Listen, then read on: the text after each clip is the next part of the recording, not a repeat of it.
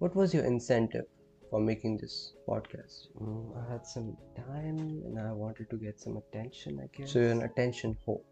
What? No, I mean, I mean, when you word it like that, I mean, What type of podcast are you going to make? I think I have a good skill set and maybe I can. Can you sing? Um, Can you speak well with people? I mean, I'm a bit insecure, but I can communicate. Are you a gamer? I like to think I am.